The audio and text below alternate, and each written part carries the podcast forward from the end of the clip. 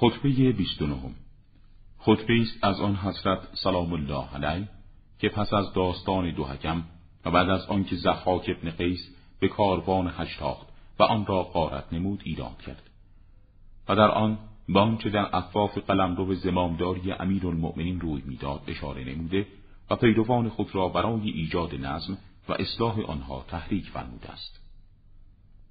ای مردمی که بدنهایتان در کنار یکدیگر ولی هواهایتان گوناگون است. سخن شما سنگهای سخت را سست می کند و کارتان دشمنان را درباره شما به طمع می اندازد. وقتی در مجالس می نشینید از همه جا سخن می رانید و هنگامی که جنگ به سراغتان می آید فریاد برمی آورید ای جنگ از ما دور شو.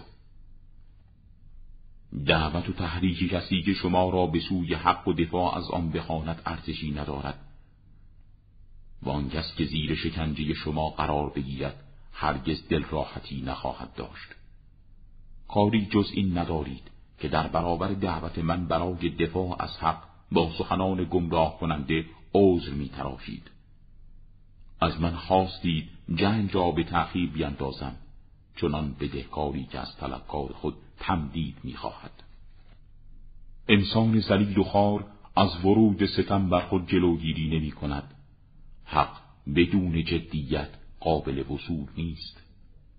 شگفتا کدامین خانه و وطن را جز خانه و وطن خود از اشغال بیگانگان ممنوع خواهید ساخت و با کدامین رهبر پس از من به میدان نبرد وارد خواهید شد. سوگند به خدا فریب تباه کننده خورد کسی که شما او را فریب دادید.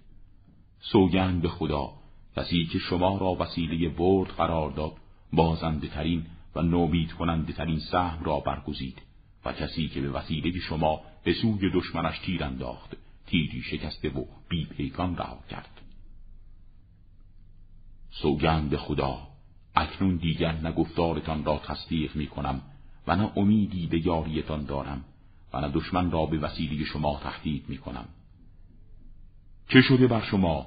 چیست دوای دردهایتان و چیست راه معالجه بیماریهایتان؟ قوم دشمن هم مردانی مانند شمایند. آیا سخن گفتن بدون علم؟ آیا غفلت بدون خودداری از آلودگی ها؟ آیا طمع و امید برای رسیدن به حق بدون شایستگی؟